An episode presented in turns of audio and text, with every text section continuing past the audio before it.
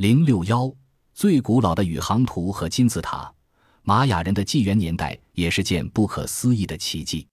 现存的各种玛雅古文字和玛雅人自己的传说，都证实他们的纪元年代可追溯到公元前三千一百一十三年。这个年份与埃及人的历史开端仅差几百年时间。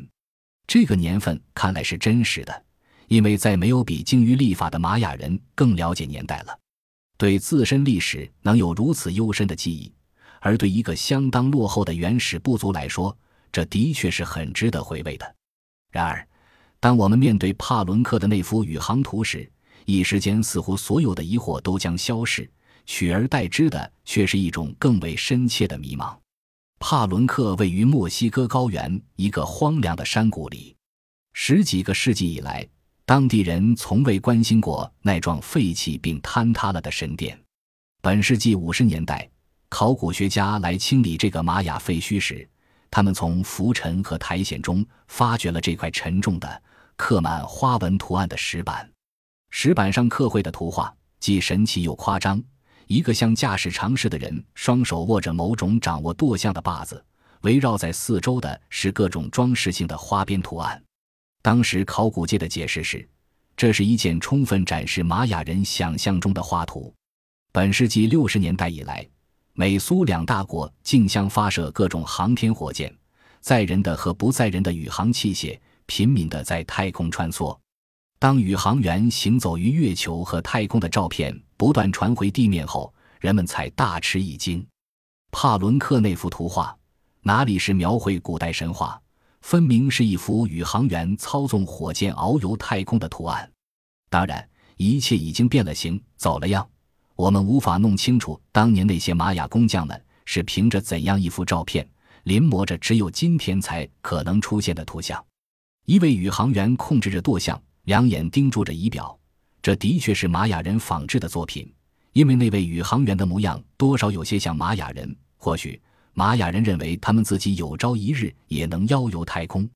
尽管玛雅工匠的雕刻时使排气管道弯曲变形为一种装饰性的花边框架，各种仪表。环状物和螺状物都顺行就是艺术化的被处理成各种图案，但一切仍可清晰的寻见。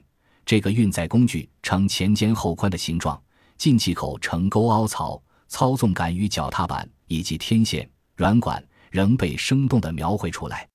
据说，当这件作品的照片被送往美国航天中心时，那些参与航天器材研制的专家无不惊奇地叫了起来：“了不起！”这是古代的宇航器。要知道，古代是没有，也不可能有宇航器的。